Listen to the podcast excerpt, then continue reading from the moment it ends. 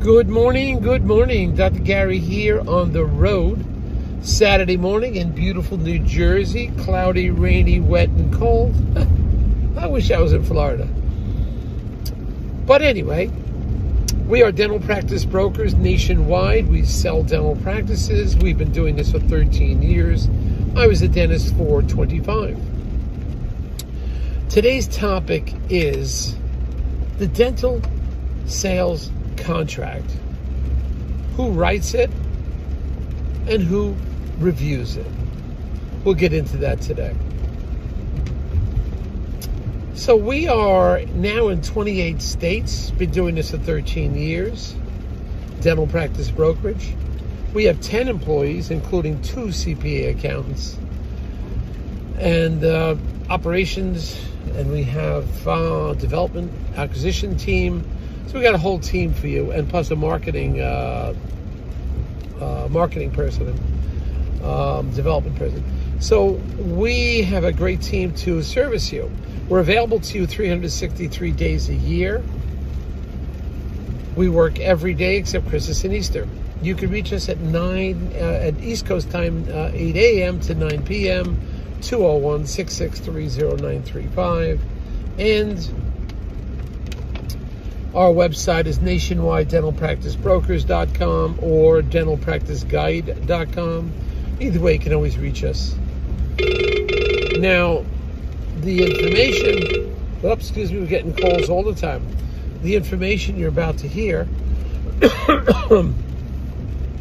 is for informational purposes only. It is for entertainment purposes. It is it's not legal or business advice. Now, if you are thinking about selling to the DSOs, they are going through a lot of changes, and we're aware of those changes because we're in the in the uh, you know, we're on the ground floor negotiating with them.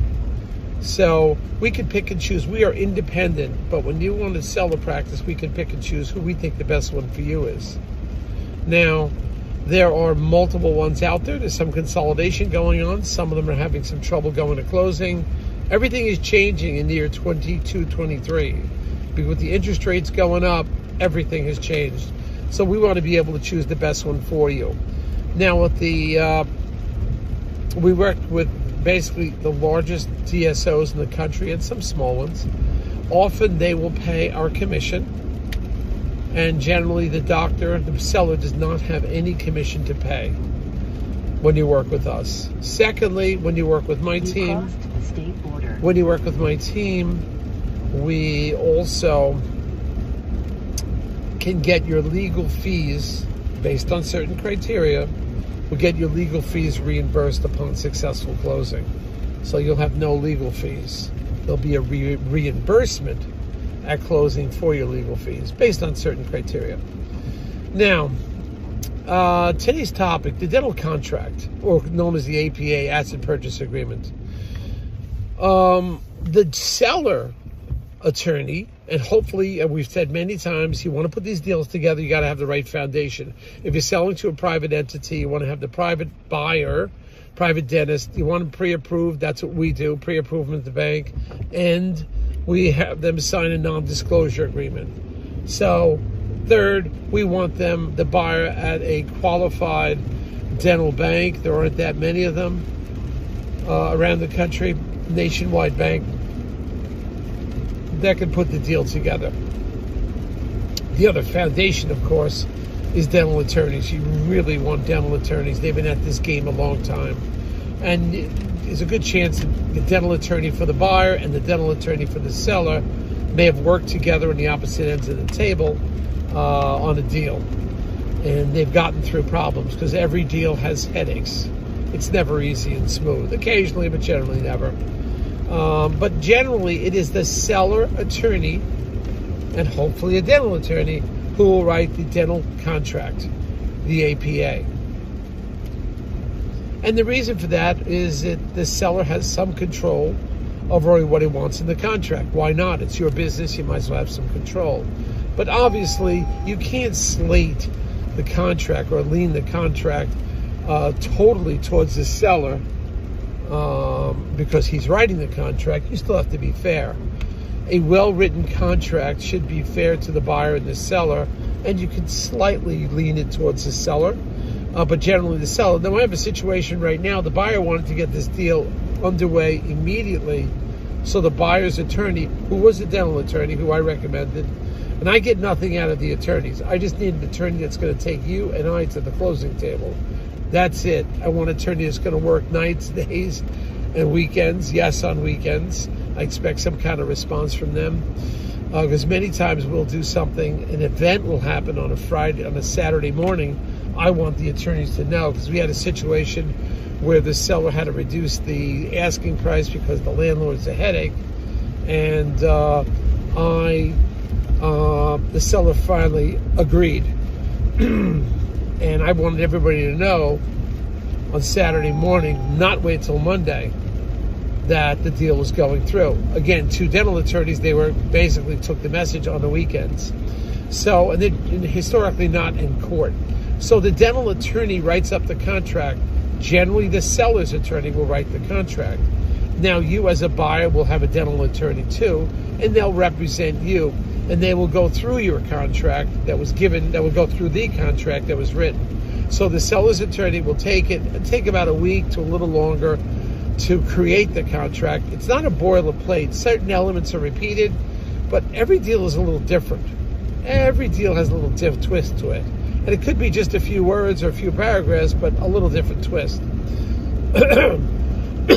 There's also, if you want the, you as the seller, um, you may be asked, the buyer may ask you to stay on. So there's going to be an employment contract too. Sometimes the seller can write his own or have the buyer write this, the employment contract. But historically, seller writes the dental contract, gives it to the buyer's attorney, who then critique it and review it and make the necessary changes. Okay? Uh, once again, forget about a boilerplate contract. There's always something different. And the attorney has to uh, stand behind it. All right? So, and protect you. And he's, don't forget, he has a liability to protect you. So that contract has to be written properly. Therefore, your seller attorney is going to write the contract the way he wants it and not use a boilerplate contract. So the seller's attorney writes the contract, gives it to you and your attorney. You'll make the revisions or comments on it. So it will go to you and your attorney as a buyer. You'll review it, read it, make your comments.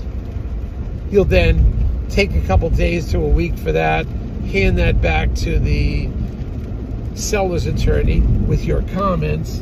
Now you, as the seller, have to review the comments, the changes, and the buyer's and the uh, seller's attorney will either accept or negotiate on what you want. Negotiation is going to be restrictive covenant. It's going to be work in progress. You know the work you're doing now before the closing what's going to happen to that work because up until the closing, you always want to start. If, it, if it, a guy comes in in pain, you're going to start the root canal. A guy comes in with a fractured uh, posterior uh, tooth, you're going to start the crown. So it's going to be work in progress that you're not going to finish, irreversible work, we call it, by time the closing comes. So you're going to negotiate on that, what those work are. Then you're going to negotiate on uh, remake policy. You did a crown eight months ago. Now the new doctor buys it, the crown fractures, the porcelain comes off. Who's responsible? Usually it's six months to a year goes into the contract. That's standard. Restrictive covenants, five years, 10 miles, suburban area, standard. Okay? Access to records, seven years for you, the seller. You need access to the records in case you get sued or somebody has a fatality in a plane crash access to records. So that's what you need. Um, so that's all part of the dental contract. And that has to be written properly. A dental attorney knows all these terms and is accustomed to what is appropriate in your region. If you're in the city like New York City, well, about a mile is a whole different area, you know? So uh, while you could say you want a restrictive covenant over the island of Manhattan, you can, can't compare the Upper East Side to the uh, financial district, Wall Street. It's like a different country.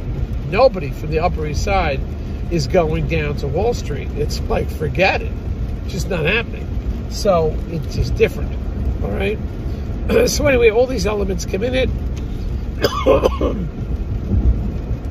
you want it written properly. All right. Well, that's it. Keep your eye on our next uh, email blast. We'll have new practices for sale. That's coming out every six to, four to six weeks. We've got a bunch of new ones coming on, and we're always finding new practices. So give us a call. Be happy to talk to you. Thanks for listening. Keep tuned for the next one because a lot of new information is coming out. Okay, great. Thanks. Bye.